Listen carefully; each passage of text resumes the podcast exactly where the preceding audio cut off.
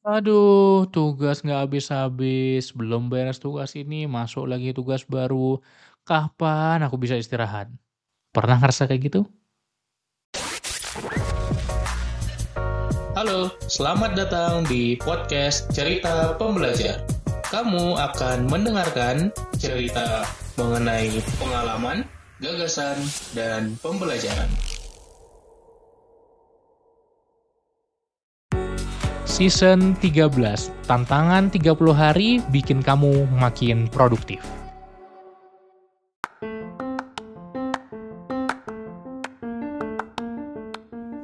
Hai hai hai, balik lagi di podcast Cerita Pembelajar bareng gua Umar di season 13 Productivity Challenge ini kita akan ngobrolin gimana caranya kita makin produktif. Tantangan 30 hari ini adalah day ke-17. Kalau kamu mulai dari day 1 silakan ke episode 351. Oke, kali ini kita akan bahas tentang bagaimana cara kita beresin tugas kita yang nggak habis-habis.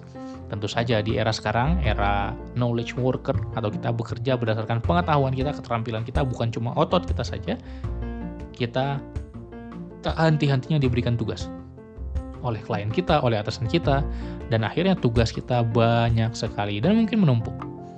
Untuk orang-orang yang bingung, maka dia akan burn out karena saking banyaknya tugas dan malah males ngerjain tugasnya. Tapi untuk orang-orang yang cerdas, orang-orang yang produktif, maka dia bisa mengelola sebanyak apa pun tugas yang dia miliki. Kenapa? Karena punya tekniknya dan sistemnya. Cara paling dasar untuk kita mengelola tugas adalah to-do list, adalah cara level 1. Dan kalau kita mau stop di situ aja, nggak masalah. Tapi sayangnya kita nggak bisa benar-benar jadi super produktif, jadi ultra produktif. Mari kita level up sistem skill kita dengan cara mengubah to-do list menjadi metode Kanban. Apa itu? Kalau di to-do list kan cuma ada dua status tugas ya.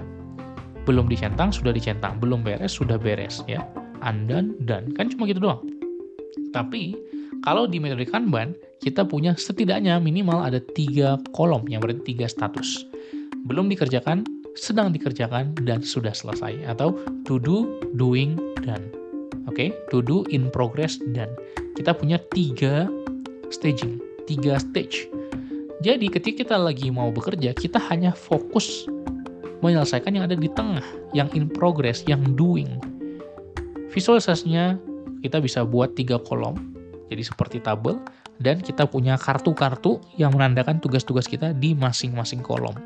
Jadi kita bisa pindahkan dari to do ke doing, dari yang mau dikerjakan ke sedang dikerjakan ke selesai. Artinya apa? Kita tetap punya track ke berapa banyak tugas yang kita punya di to do, tapi kita tahu yang mana yang perlu dilakukan sekarang, di doing atau in progress. Itulah kenapa teknik Kanban board ini, sering disebut sebagai papan Kanban ya, Kanban board ini, sangat powerful untuk kita bisa mengelola tugas yang gak habis-habis, gak apa-apa, tuduhnya panjang sekali gak apa-apa. Tapi kita punya kuota di in progress atau doingnya itu berapa, misalnya tiga aja atau lima aja, sehingga kita hanya fokus ke itu dulu yang diberesin sekarang. Kalau ada yang di deprio atau deprioritasi, maka pindahkan dari doing ke to do. Kalau ada yang mau diprioritaskan lebih karena urgent, kita pindahkan dari to do ke doing. Jadi kita tahu mana yang perlu diberesin sekarang. Jadi listnya itu bukan cuma ada to do uh, saja, tapi ada to do dan ada doing gitu ya. Kalau dan kan udah centang. Makanya kalau di time management skills level, di time control system, ini aku masukin ke level 2, Kanban board ini jadi level 1 itu to-do list, level 2 nanti multiple to-do list, salah satunya Kanban board ini. Levelnya ada sampai 6 dan kalau kamu mau tahu detailnya itu ada di time control system atau program 30 hari manajemen waktu. Sisanya adalah bagaimana cara kamu mengelola Kanbannya dengan baik dan aku yakin kalau kamu udah punya sistemnya dan paham cara pakainya, ya udah semua tugas akan kamu bisa atur. Seakan-akan kamu berdansa dengan tugasmu dan nggak ada yang skip, nggak ada yang miss deadline. Soalnya apa? Sistemnya sudah didesain sedemikian rupa. Ini adalah counter yang sangat powerful untuk to-do list yang super panjang. Kalau to-do listmu cuma 2, 3, 4 mungkin nggak kerasa manfaatnya. Tapi kalau to-do listmu udah sampai 10, 20, 30, seperti contohnya to-do listku, maka ini akan sangat-sangat bagus. Oke? Jadi yang perlu kamu lakukan hari ini challenge-nya adalah buat Kanban board, buat papan Kanban untuk pekerjaan kamu, baik secara fisik, secara digital, dengan tools seperti Trello, Notion, dan lain-lain. Semoga kamu bisa jadi makin produktif. Sampai jumpa di episode berikutnya. Jangan lupa follow di Spotify, berikan rating, dan bagikan di IG Story, tag aku at pembelajar produktif. Salam pembelajar.